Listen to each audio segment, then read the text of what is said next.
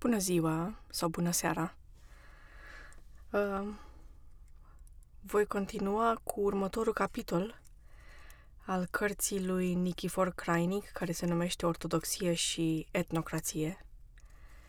Și acest capitol se numește Spiritualitate și românism.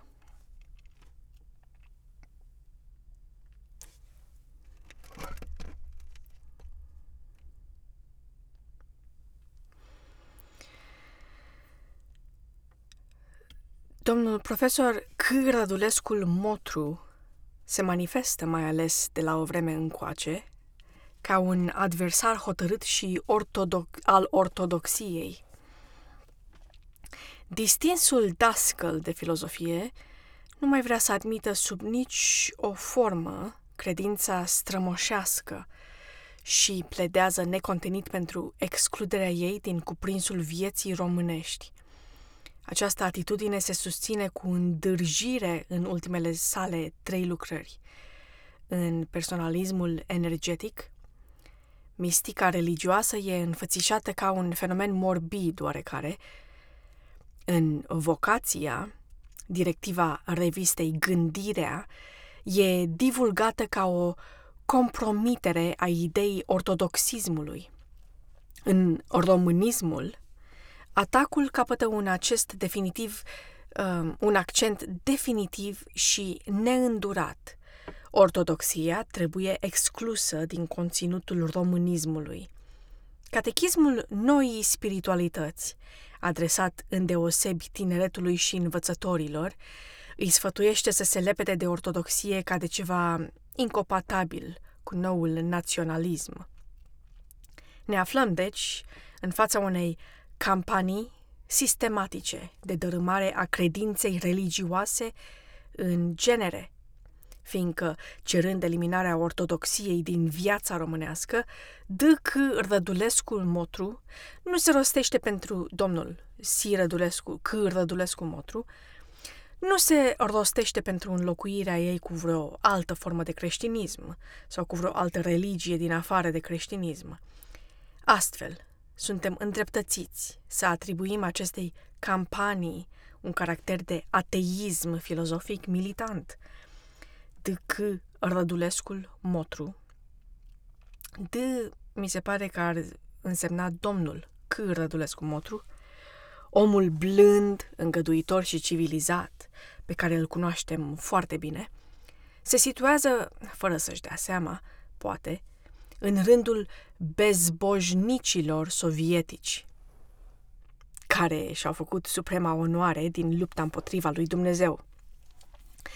Dacă admitem propria ei mărturisire că domnia sa, scriind despre românism, gândește în conformitate cu noua spiritualitate a Europei, această spiritualitate, ca să zicem așa, e de două feluri, opuse, sau ateită, ateistă sau teistă. Principiul oficial al statului sovietic e ateismul. Principiul um, spiritual al statului fascist e, după însăși, declarația lui Benito Mussolini, catolicismul pentru motivul că acesta constituie tradiția religioasă a poporului italian. Altă spiritualitate nouă în Europa nu există.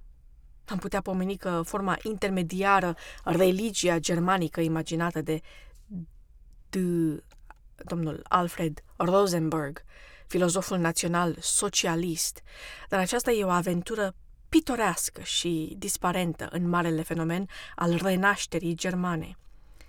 Statul hitlerist admite ca religie oficială plore protestanismul, o, protestanismul, și ar fi gata să se împace tot așa de bine și cu un catolicism rectificat în cadrele suveranității germane, adică eliberat de înrăurirea politică a Vaticanului.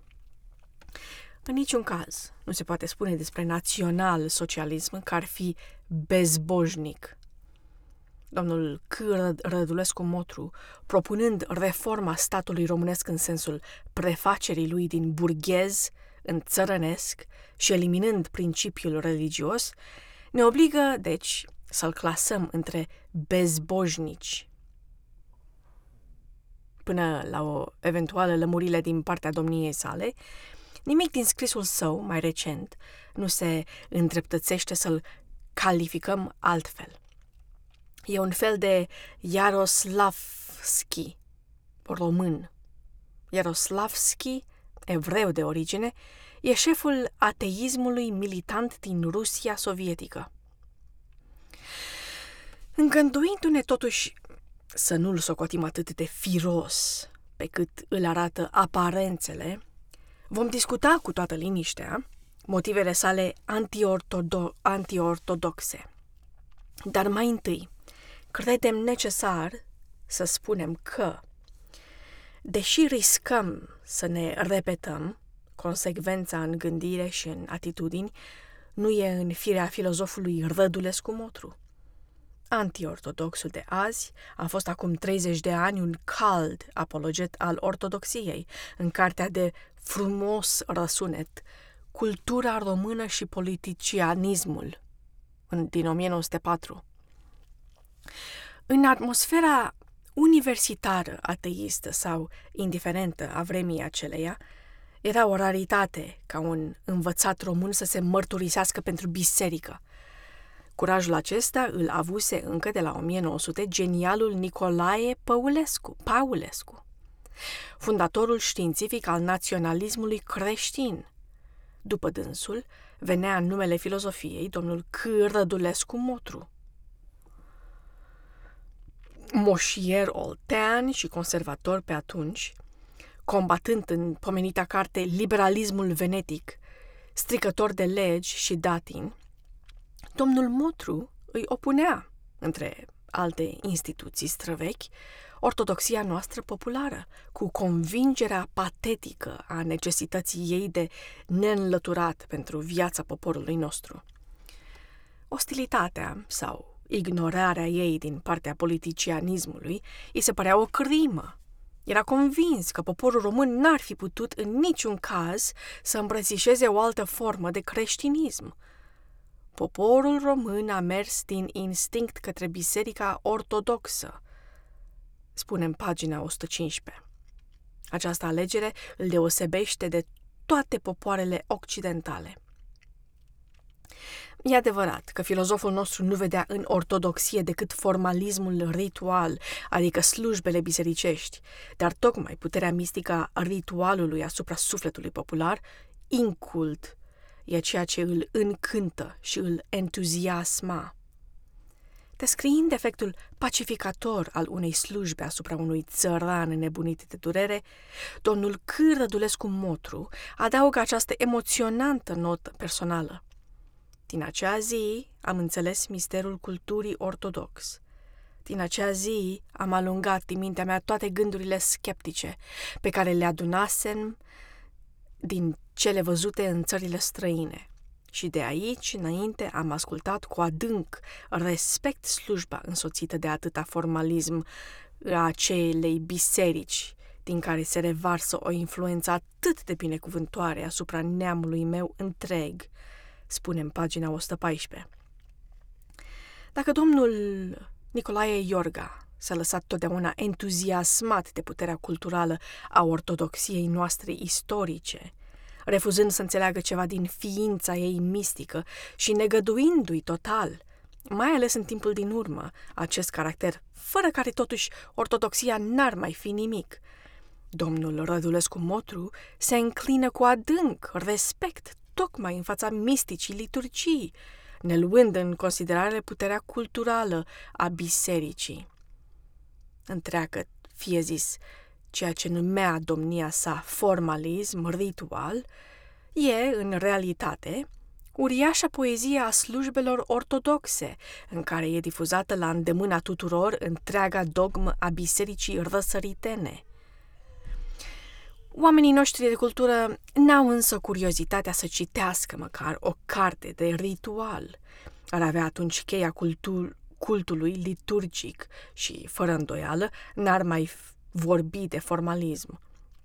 Ei cunosc această poezie din nazali, nazalizarea preotului și a cântărețului de la strană. Deci o cunosc și așa. Și atunci cultural le apare ca un formalism. În acest formalism însă, domnul Cârdădulescu Motru intuia just la 1904 ființa mistică a ortodoxiei, indisolubil legată de sufletul poporului nostru. Ritualul, în sâmburele lui liturgic, nu este altceva decât însuși Hristosul mistic, împărtășit poporului. Ce minune diabolică l-a transformat fundamental pe filozoful nostru, făcând din el, din el un apostat și un bezbojnic. Atitudinea de atunci și atitudinea de azi sunt diametral opuse. Domnia sa nu ne dă niciun motiv, nicio explicație pentru ce neagă atât de categoric, ce afirmă odinioară atât de patetic. Ca profesor de filozofie, ar fi fost dator să o facă pentru a nu da discipolilor soi impresia unei inconsecvențe absurde. S-ar putea presupune că această bruscă ridicare a domnului Motru contra domnului Motru corespunde saltului dintr-un partid într-altul. Apologetul ortodoxiei era conservator, apostolatul e național-țărănist. E nedemn, în orice caz, să atribuim unui filozof asemenea decapitare, odată cu schimbarea clubului politic, căci o consecvență i-a rămas domnului Motru. Antiliberal pe când era conservator, se manifestă tot așa de când e țărănist. Astăzi însă nu mai vede în liberalism dușmanul ortodoxiei. Sau vede și pare bine, pe când altădată îi părea rău.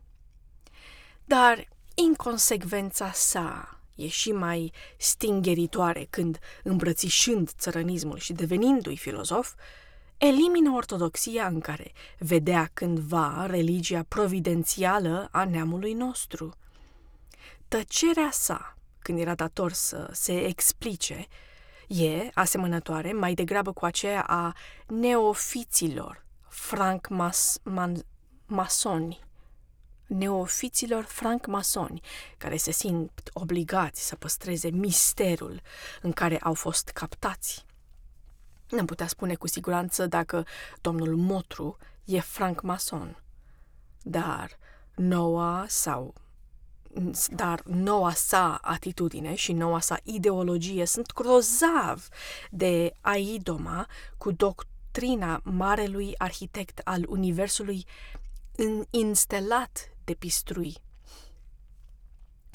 Dacă semnalăm această inconsecvență atât de izbitoare și atât de nelămuri, nelămurită, o facem cu părerea de rău, de a constata dureroasa neseriozitate a judecăților domnului profesor C. Rădulescu Motru, venerabilul catechet al noii spiritualități fără Dumnezeu. Acum, pentru care motive elimină ortodoxia din sfera românismului? După vechea părere a domnului Motru, poporul român a mers instinctiv către Biserica Ortodoxă, ca planta către lumina soarelui. Și această părere e adevărată în sensul că în istoria noastră nu există niciun moment de deliberare pentru a îmbrățișa sau nu credința răsăriteană. Nu există un păgânism românesc anterior creștinismului românesc. Noi nu ne-am botezat ca slavii, ca bulgarii, ca ungurii sau ca germanii, ci ne-am născut creștini. Istoricii noștri vorbesc de un spiritualism tragic care a rămas în noi ca un fond atavic, poate apt pentru a fuziona cu Duhul creștin. Această fuziune se petrece în chip atât de firesc, încât istoria nu poate preciza o distinție inițială între creștinism și românism. Dar tocmai această imposibilitate de precizare a unui moment debile, de, deliberativ, e dovada fuziunii organice dintre ortodoxie și sufletul românesc. Noi apărem în istorie pur și simplu ca popor ortodox. Acest caracter e atât de puternic încât chiar într-o vreme când nu eram perfect organizați, nici ca stat, nici ca biserică, încercările de catolicizare nu au putut lăsa nicio urmă, precum nicio urmă n-au lăsat mai târziu încercările de protestan, protestantizare. Ortodoxia, deci, nu e un element suprapus românismului, ci însuși modul lui de a se manifesta religios. După noua părere, părere a domnului Motru, însă, ortodoxismul, fiind o revelație invariabilă, n-ar putea fuziona cu românismul, care e un mod episodic, actual, de manifestare a neamului nostru.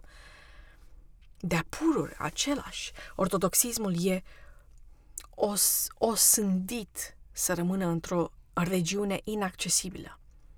Dacă s-ar ciocni întâmplător cu românismul actual, aceasta ar însemna nici mai mult, nici mai puțin decât desfigurarea și a unuia și al celuilalt. După această părere a filozofului apostat, ortodoxismul e bun cu condiția să nu fie practicat. El e spiritualitate întrucât nimeni nu-l trăiește. Românismul e atâtă, ia altă spiritualitate, nouă, modernă, întrucât rămâne pur de orice amestec cu ortodoxismul.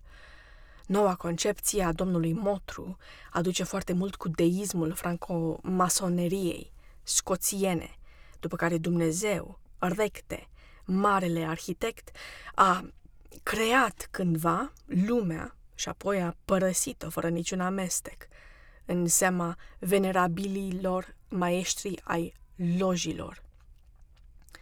Afirmația domnului Motru că ortodoxismul e revelația invariabilă ce nu se poate moderniza în spiritul timpului, adică nu se poate actualiza, e un nou sens. Căci ce însemnează revelație decât vărsarea în timp și în spațiu a principiului divin de viață? Revelație, în afară de timp și de spațiu, nu există. Un ortodoxism, cum îl concepe domnul Motru, e însăși negația ortodoxismului. Soarele, ca să luăm un exemplu din lumea fizică, ni se revelează prin lumina. Dar dacă lumina lui n-ar intra în aerosfera Pământului, pentru noi soarele ar fi ca și cum n-ar exista. Principiul lui de viață devine fecund în atingerea luminii cu lucrurile Pământului. În sine, lumina e, poate, invariabilă dacă ea devine actuală în atingerea cu Pământul – această actualitate continuă nu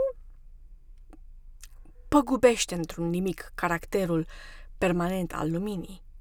Fără îndoială că revelația e invariabilă, într-un anume fel, dar din moment ce e revelație, adică vărsare în timp și spațiu a principiului divin de viață, puterea ei spirituală e permanent actuală ca puterea luminii solare. A spune că ortodoxia nu e modernă, adică nu e actuală, e tot una cu a spune că lumina soarelui e anacronică. Ceea ce e divin nu e nici vechi, nici modern, nici altul. Domnului Motru mi se pare că revelația e anacronică, fiindcă e tradiție. Tradiția ar avea în acest caz un caracter static, Așa o înțeleg toți cei care nu sunt stăpâni pe sensul cuvintelor și al ideilor. Dar tradiție însemnează transmisiune, adică lucrarea prin care predau ceva pentru a fi purtat mai departe. Când zic că revelația creștină e o tradiție, înțeleg prin aceasta că substanța ei pururi, aceiași, se transmite din veac în veac, din loc în loc, din generație în generație și e veșnic nouă și actuală, ca talazul acelui ocean de viață spirituală, bătând în țărâmul prezentului. Tradiția, în sens creștin, e dinamism, dinamismul istoric al revelației pus în lucrare de energia harului dumnezeiesc. Sângele nu e și el o tradiție? Și totuși se poate imagina ceva mai mobil, mai în mișcare decât el? Din momentul când sângele s-ar închega în imobilitate, viața ar înceta. El se transmite pentru a crea mai departe, în ordinea biologică, generații noi. Tot astfel, revelația se transmite în ordinea spirituală pentru a transforma pe noi veniți în ființe cât mai duhovnicești. Când zic că revelația e modernă, adică actuală, nu înțeleg că ea se modifică după spiritul timpului, ci că ea modifică noile generații în sensul idealului creștin, adică ea modifică spiritul timpului, acordându-l cu spiritul lui Hristos. Hristos e logosul lui Dumnezeu și logosul lumii. Rațiunea de a fi a lumii nu e în ea însăși, ci în Dumnezeu prin Isus Hristos. Lumina nu poate fi în Dumnezeu dacă nu e în Logos. Per Christium homidem ad Christium Deum. Cât de adevărat e acest principiu fundamental al creștinismului ne arată negativul lui din vremea de azi. Un popor sustrâns din rațiunea de a fi a vieții și alunecat în ateism, recade în anarhie, în haos și în moarte. Revelația, Christus Homo, e drumul care duce și menține pe oameni și neamurile în rațiunea de a fi a lumii, rațiune care e Christus Deus. Mântuitorul e într-o atâta mântuitor întrucât, revelându-se prin umanizare, a dat putința tuturor oamenilor existenți și posibil să se îndumnezeiască prin har. Ce poate fi și ce este omul în creștinism ne-o spune unul dintre cei mai mari sfinți ai ortodoxiei, Simion, noul teolog. Eu sunt un om prin natură și Dumnezeu prin har. Nu cunoaștem în toată istoria misticii creștine o definiție mai lapidată decât aceasta a spiritualității. Spuneam în articolul trecut că spiritualitatea e viața omenească asimilată Duhului Sfânt și că ea are un îndoit caracter divin și uman, adică e teandrică, teandrilcă. În mod cu totul arbitrar, domnul C. Rădulescu Motru despoaie spiritualitatea creștină de caracterul ei uman și născolește o spiritualitate a românismului de caracter pur antropic, sau natural, pentru a facilita prin acest artificiu o separație și o incompatibilitate între ortodoxie și românism. Aplicând definiția de mai sus istoriei poporului nostru, adică românismului în succesiunea manifestărilor sale, putem spune că neamul românesc e antropic prin natura sa, etnică și creștin prin aderența instinctivă la ortodoxie. Cum a fi zis domnul Motru, cel de acum 30 de ani.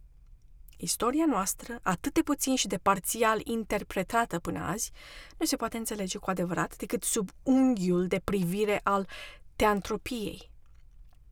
Ea are un caracter național, suficient scos în relief, și un caracter spiritual mai presus de toate, aproape total ignorat încă.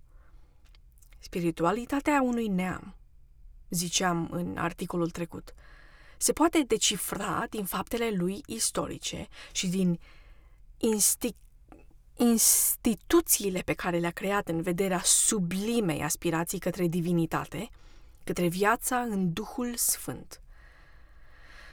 Caracterul ortodox cu care neamul nostru apare pe lume se întipărește pentru totdeauna în manifestările lui istorice culminate. Putem să-i atribuim istoriei noastre o îndoită tendință de intensitate și de expansiune. Tendința de intensitate se caracterizează prin procesul de formație a individualității etnice și prin atracția diferitelor fragmente ale neamului nostru, unele către altele pentru a închega unitatea națională. Tendința de expansiune e afirmarea personalității religioase a poporului nostru, în voința de a respira în largul ecumenic al ortodoxiei. În virtutea intensității, neamurile ortodoxe se deosebesc prin individualitățile lor etnice În virtutea expansiunii se, amorni- se armonizează prin personalitățile lor religioase pe planul superior al spiritualității ecumenice. Cultivarea individualității nu e ceva străin de ortodoxie sau ceva opus ei, fiindcă individualitatea e condiția umană a spiritualității. Precum avem datorii către trupul nostru, fiindcă numai trăind ne putem cultiva personalitatea sufletească. Tot astfel, avem datorii către corpul național, fără care participarea la opera ecumerică n-ar fi cu putință. Fără care participarea la opera ecumenică n-ar fi cu putință. Domnul Motru nu e deloc în noua justă, când atribuie ortodoxiei un dezinteres complet pentru lucrurile pra- practice, de vreme ce ea ne impune datorii către corp și către corpul național. Dacă românismul n-ar avea decât un înțeles practic, cum crede domnia sa, de promovarea vieții etnice, aceasta nu l-ar izola totuși de sfera ortodoxiei. Unul din principiile concepției ortodoxe este acela de a distinge pentru a uni, a distinge un, unitățile naturale ale vieții, căci în viață nu există uniformitate, ci varietate, și a le uni pe planul spiritual ecumenic, ortodoxia respectă aceste unități variate ale naturii, fiindcă ele sunt opera creației dumnezeiești. Le conservă și le cultivă pentru a le desăvârși, adică pentru a le face părtașe la divinitate în măsura puterii cu care a fost înzestrat în fiecare lucru creat. Căci viața întregului univers, adică a întregii lumi creaturale, nu numai a omului, după concepția creștină, e participarea la viața divină în măsura unei asemănări mai departe sau mai apropiate de Dumnezeu.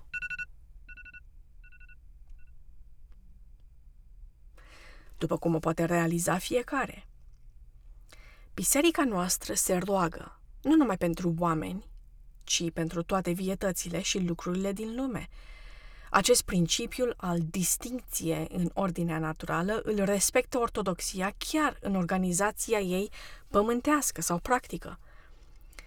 Ecumenică în spirit, ea e particulară sau națională în formă de organizare. E autocefală în administrație și universală în dogmă și în aspirație. Această plasticitate a ei de a se modela după forma individualităților etnice nu e o degradare, cum crede domnul Cârdădulescu Motru. Ea corespunde cuvântului apostolic. Um, voi continua cu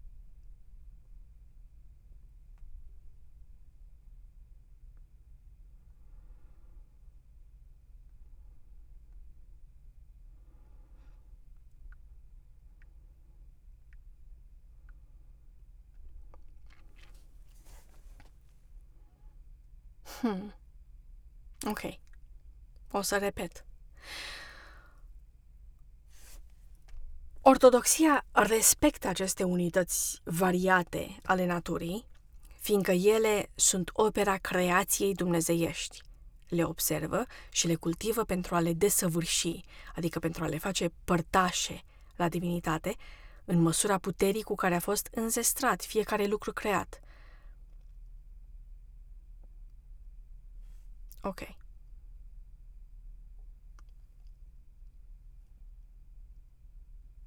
Căci viața întregului univers, adică a întregii lumii creaturale, nu numai a omului după concepția creștină, e participarea la viața divină în măsura unei asemănări mai departe sau mai apropiate de Dumnezeu, după cum o poate realiza fiecare. Biserica noastră, se roagă nu numai pentru oameni, ci pentru toate vietățile și lucrurile din lume. Acest principiu al distincției în ordinea naturală îl respectă ortodoxia chiar în organizația ei pământească sau practică. Ecumenică în spirit, ea e particulară sau națională în forma de organizare. E autocefală în administrație și universală în dogmă și în aspirație. Această plasticitate a ei de a se modela după forma individualităților etnice nu e o degradare, cum crede domnul Cârdădulescu Motru. Ea corespunde cuvântului apostolic. M-am făcut tuturor toate ca pe toți să-i dobândesc. Ea pornește de la cultivarea individualității naturale pentru a ajunge la desăvârșirea personalității religioase sau la spiritualitate. Astfel, legea intensității și a expansiunii pe care o poate ilustra fără greș seria de fapte și le de așezăminte ale istoriei noastre. Însumează la oaltă și românism și ortodoxie. În aceeași unitate teandrică pe care, dacă o scindăm, pierdem sensul adevărat al acestei istorii. Domnul C. Rădulescu Motru crede că marele titlu de glorie a, al bisericii noastre a fost totdeauna că a servit la întregirea naționalității române. Sau rom- acest pasaj a fost luat din românismul de pe pagina 130. Ar fi să-i atribuim bisericii numai acțiunea de intensitate – în slujba individualității etnice. Și atunci, ea n-ar fi jucat decât un rol natural oarecare. În realitate, simultan cu această acțiune și mult mai presus de ea, ortodoxia română dezvoltă de-a lungul istoriei noastre o acțiune expansivă în sensul ecumenicității spirituale. Nu e Mircea cel bătrân un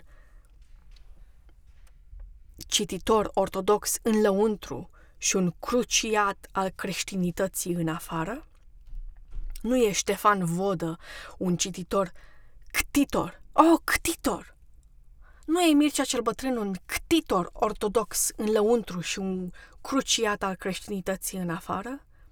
Nu e Ștefan Vodă un cti, cti, ctitor de măsură și mai mare, iar în același timp un atlet al creștinității?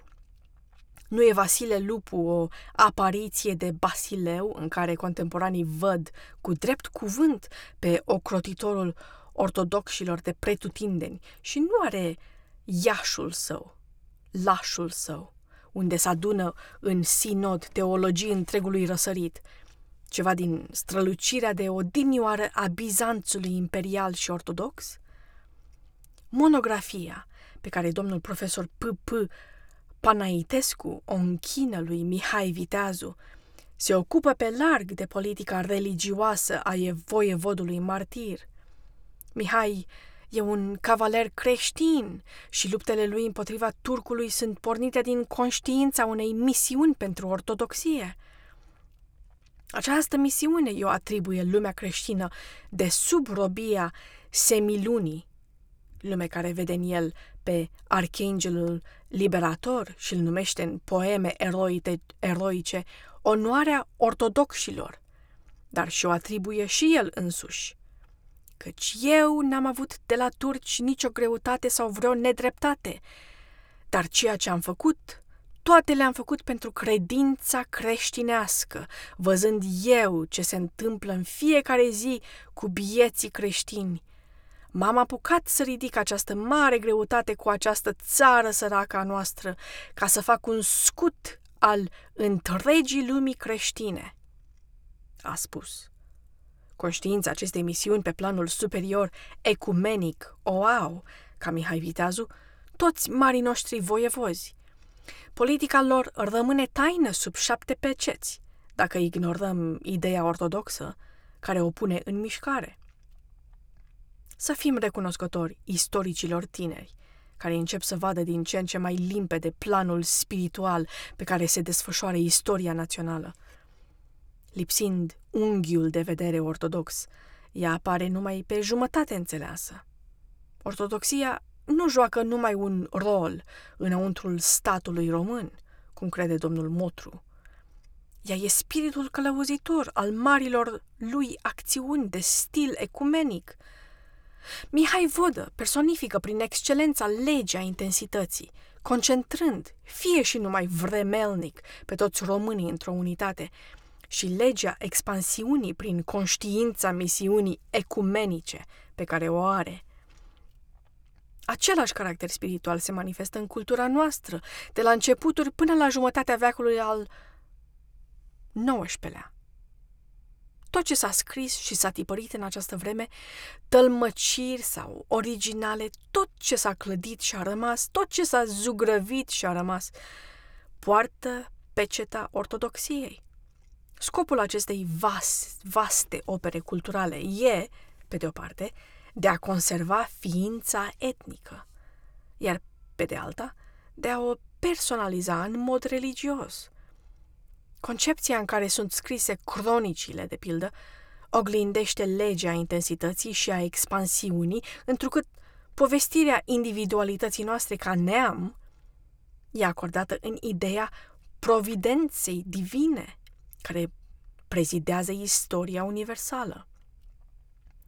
Epoca lui Brâncoveanu e punct culminant al acestei culturi. Dar brâncovenismul, însângerat de sfântul martiraj al voievodului, e totodată funcție românească și funcție ecumenică.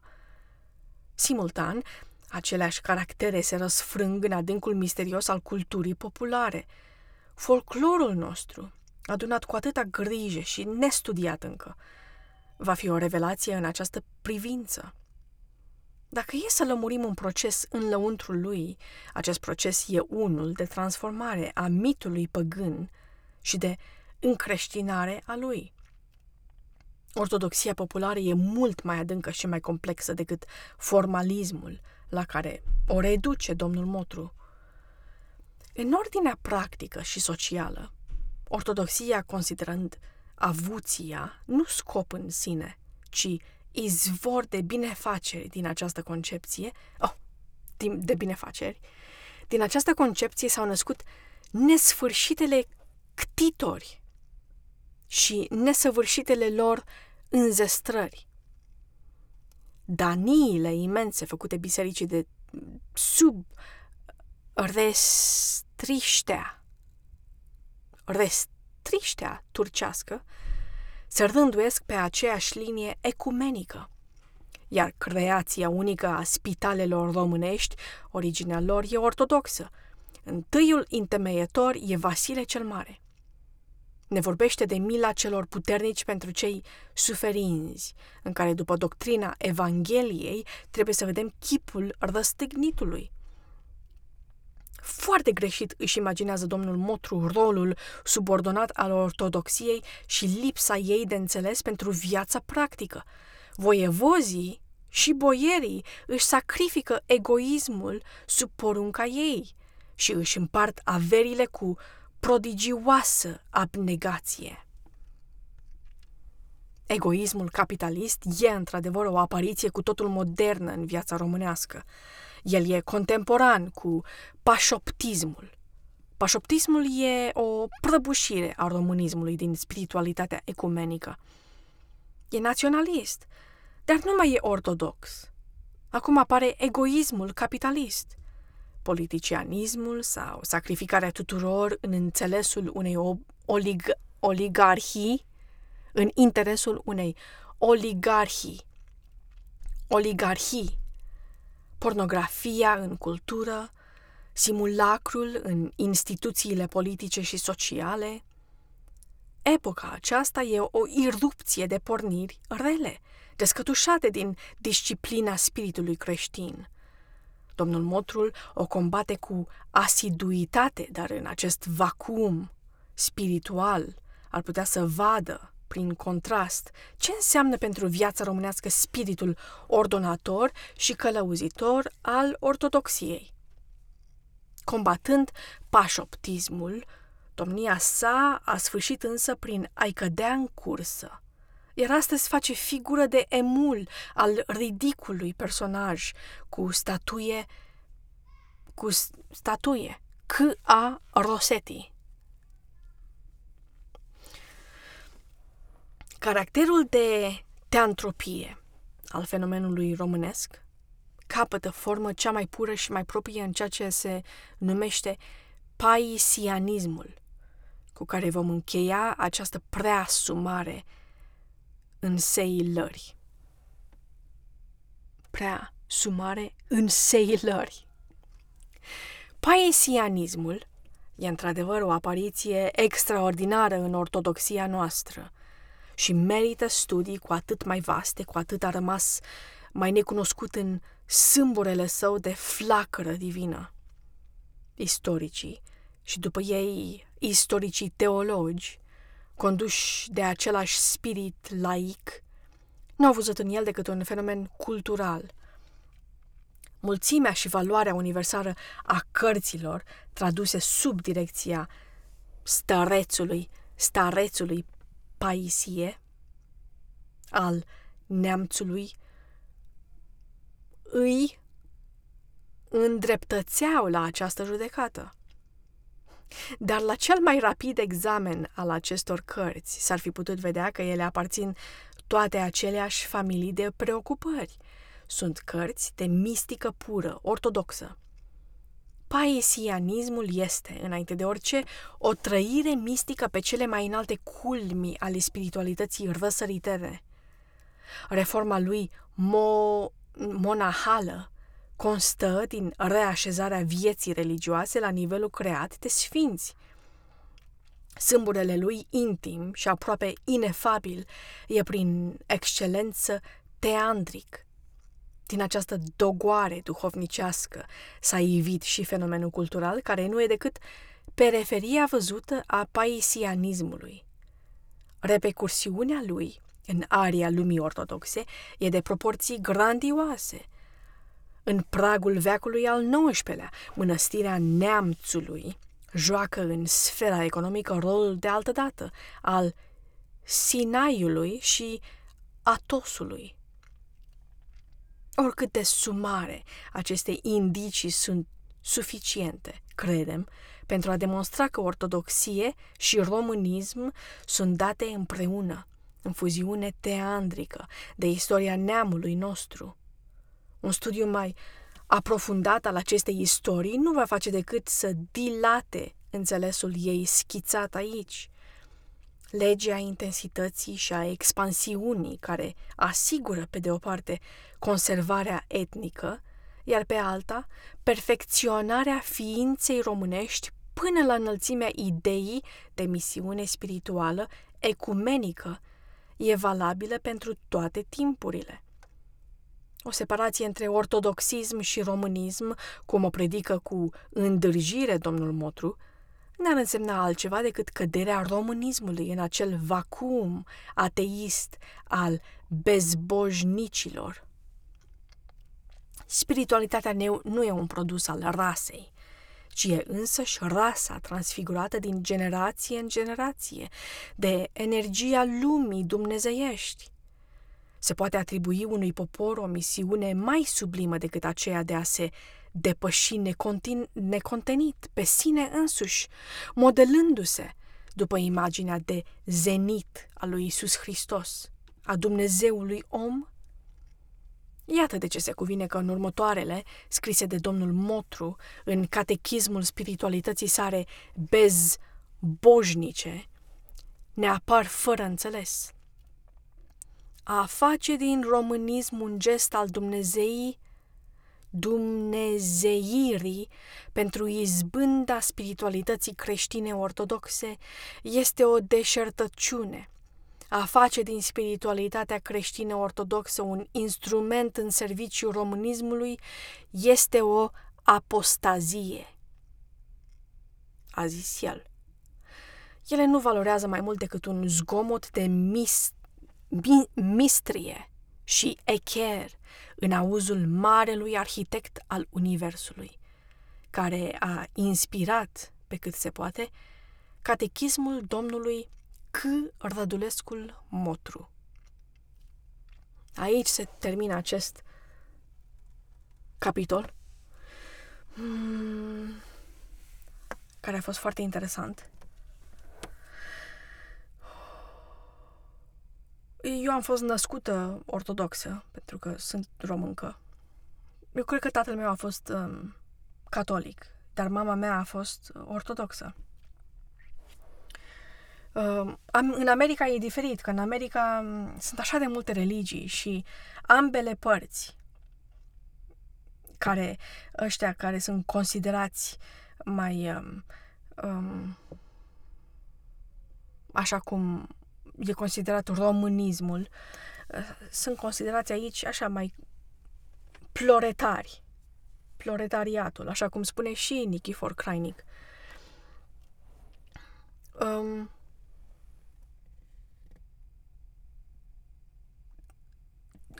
tot, tot, tot despre ce vorbește el, eu cred că este, poate fi observat în peste tot prin lume. Și tot uh, insist să spun că sunt aceste două părți care sunt în conflict una cu alta în diferite moduri. În România um, a fost așa mai dictatură încât um, partea asta mai um, um, cum să zic ăștia, mai liberali um, am uitat cum se zice, așa, com, comuniști, socialismii, ăștia mai socialiști, au luat putere și n-am avut voie să fim de cealaltă parte, adică a fost ilegal. Vă las pe voi să vă decideți care din aceste părți este așa mai socialism. Aceste două părți care merg spre infinit. Eu cred că este partea B, dar nu sunt sigură trebuie să observăm și să, să descoperim realitatea pentru noi înșine. Fiecare cu realitatea lui. Um, și Nicofor Kleinic de asemenea a făcut un comentariu aici că Dumnezeu a, a creat și după aia a, a luat uh, ne-a lăsat și a plecat. De fapt, ce se întâmplă, de exemplu, dacă vă gândiți voi un pic la creație, creația a fost făcută în șase zile și spune că în a șaptea zi Dumnezeu se odihnește. Dar dacă considerăm că zilele noastre nu sunt... Um... Hai, Kevin! Hai, Kevin! Că zilele noastre nu sunt de aceeași mărime cu zilele Dumnezeu. Poate că o zi pentru Dumnezeu ar fi un milion de ani pentru noi. Deci, a șaptea zi poate că însă se întâmplă, încă se întâmplă. Deci nu cred că el a făcut creația și după aia a zis, ok, gata, acum v-am creat, acum sunteți singuri, să vedem dacă mergeți în iad sau în rai. Ce se întâmplă este că ne-a creat și el doar se um, rest, cum se zice în românește la rest, în engleză spune rest, se odihnește. Și ne are expectația ca noi să continuăm să ne creiem pe noi înșine. Deci creația încă nu s-a terminat. Noi poate că acum trăim în a șaptea zi, în când, când Dumnezeu acum se odihnește. Asta nu înseamnă că nu ne ajută și că a dispărut din viața noastră. Uh, el doar a spus, ok, acum eu mă odihnesc. Hai să vedem um, cât de departe vei lua această creație. Deci, creația nu e terminată. Asta este o misconcepție. Ar trebui să mai ascult la acest capitol din nou, ca să înțeleg despre ce spune Nikifor Krainic. Din, în privința mea, Eu cred că ambele aceste părți au făcut greșeli. Partea A, care ar fi, așa, partea asta mai de dreapta, din care face Nikifor Crainic parte, așa, partea asta imperială a României, a ortodoxiei, care când eram mică, trăind în comunism, noi n-am avut voie să avem această identitate, țin minte. Iar partea B, această parte a justiției, a când, când a luat comunismul putere, a socialismului,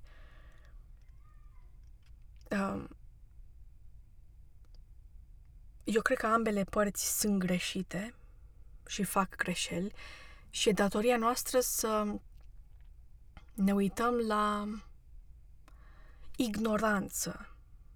Eu cred că ambele părți sunt ignorante. Eu cred că partea A, asta mai de imperialism, e mult mai ignorantă, dar cred că și partea B are ignoranță în ea. Și ambele părți sunt inferioare, cum am spus înainte. Um, și e datoria noastră ca să continuăm crearea pe care a început-o Dumnezeu. Uh, și ambele părți au niște teoretici din ăștia și ne, niște intelectuali foarte inteligenți. Dar găsesc anumite lucruri în ambele în intelectualii din ambele părți cu care nu sunt uh, care văd așa mici greșeli pe care le fac ei. Cu partea A, asta mai de, mai de dreapta, văd o ignoranță care nu este um, analizată sau observată. De exemplu, uh, ăștia fasciștii au distrus foarte multe vieți. Dar pe de altă parte, mă uit la cealaltă parte de comuniști care de asemenea au distrus foarte multe vieți. Dar ce-ar fi să zicem, bă, eu nu sunt nici fascist, nu sunt nici comunist. Ce am eu de a face cu ăștia? Ce-ar fi să zicem, eu nu vreau să fiu parte din aceste două părți? Ce-ar fi să practic ce ne-a învățat profesorul Isus să facem, ca să avem milă de unul, să îl iubim, să-l înțelegem. Și după aia să merg și mai uh, departe și să spun îl iubesc, dar sunt inteligent de asemenea. Cum ar arăta lumea în acea realitate? Pentru că aceste două părți, ambele sunt foarte violente. Partea A, ăștia mai fasciști, mai... Um, am uitat cum zice, se zice la cuvântul ăla, care începe cu C. Și în românește și în engleză e același cuvânt. Partea A este mult mai... Um, am, am uitat cum se zice la cuvântul ăla. Um, Hm, am uitat. E foarte violent pentru că e violent peste alții. Zice, bă, tu ești vai de capul tău. Gata, sunt violent pe tine. Partea B, care așa sunt mai socialiști, mai de partea justiției, sunt violenți în interior mereu spune să ne îmbunătățim pe noi. Deci totuși există o violență.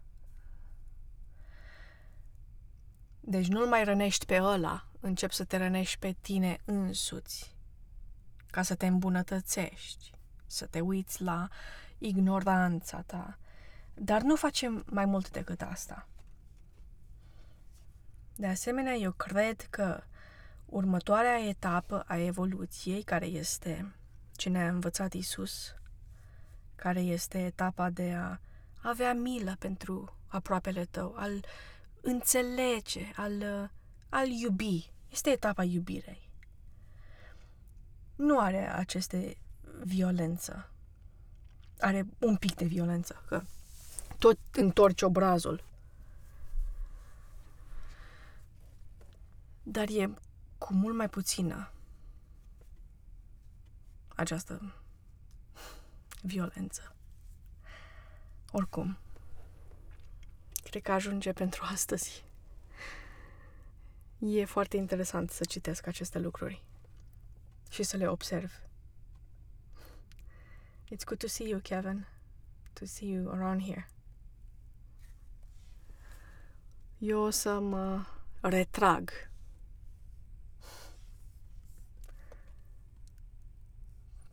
Pa.